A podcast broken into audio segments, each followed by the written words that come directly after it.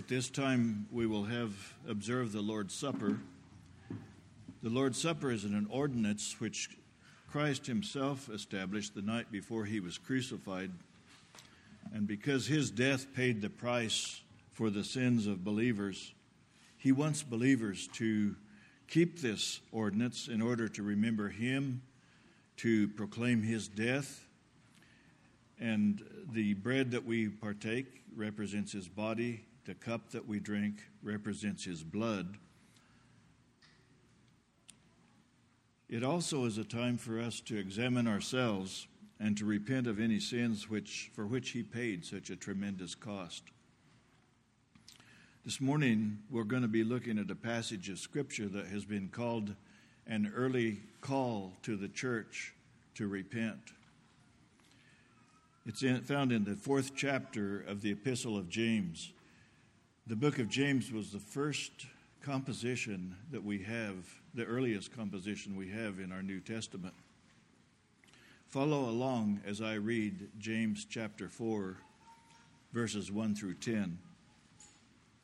What is the source of quarrels and conflicts among you?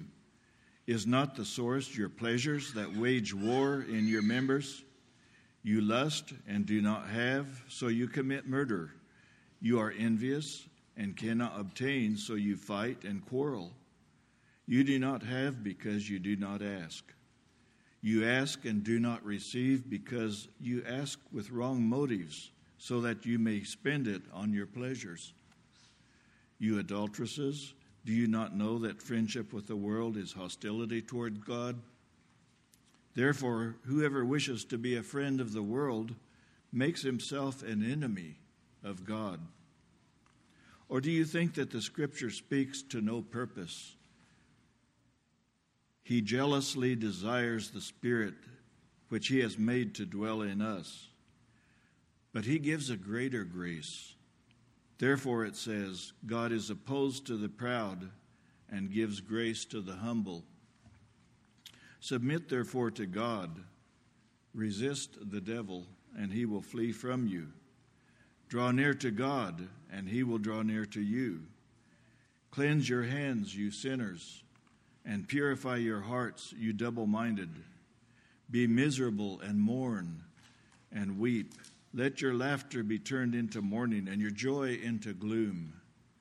Humble yourselves in the presence of the Lord, and he will exalt you. This passage is a call to repent of love for worldly pleasures, which have replaced the love for God. The pursuit of fleshly pleasures has resulted in quarreling and fighting and doing harm to one another. It has been a reason for prayerlessness, and even when there is prayer, it's unanswered because it was offered to obtain to obtain things to satisfy one's own selfish desires. This is called spiritual adultery. Just as an unfaithful wife, the church had been unfaithful to the Lord who purchased them to be his people. They called friendship with the world. This is called friendship with the world, and friendship with the world brings one into enmity with God. In fact, he even opposes them. The call to the repentance is introduced by the question do you think that the scripture speaks to no purpose? He jealously desires the Spirit which He has made to dwell in us. Spirit here is best understood as the human spirit that God has placed within us. Scripture repeatedly expresses the idea that God has a jealousy and a jealously he desires the devotion of the people whom he has redeemed when his, when his redeemed people let other things replace their love for him, God opposes them. But in spite of the opposition which God must have against spiritual adulteresses, it, he gives a greater grace. To those who, who turn from the proud pursuit of sinful pleasures and humbly pursue God, God will give grace. He will even respond by drawing near when we draw near to Him. Repentance has two aspects. cleansing from wrong outward behavior, that is, cleaning our hands, and purifying from inward divided loyalty, that is, purifying our hearts. The mourning, the weeping, and the gloom that he commands is in regard to our sin. What sadness it should cause us to realize that we've been uh, entertaining the very sins for which Christ died. And the joy that God gives, He gives to those whose sins are forgiven. Finally, He says, Humble yourselves in the presence of the Lord, and He will exalt you. How much better it is for God to exalt us than for us to exalt ourselves. Christian, after you have examined yourself and directed your heart toward the Lord, you may partake of the bread and the cup. The men will place a packet in your hands containing the communion elements. Please cup your hands so that they may place this packet into your hand.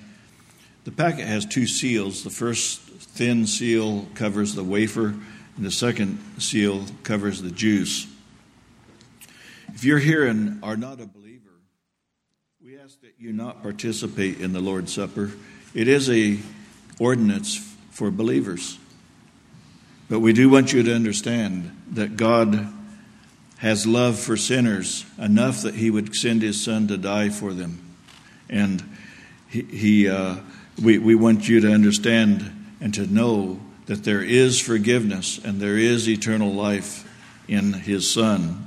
And if you would like to know more about this, please seek us out. We're here to help. The men may now serve the Lord's tape, uh, the Lord's Supper. In a few moments, I will return to dismiss with a brief prayer.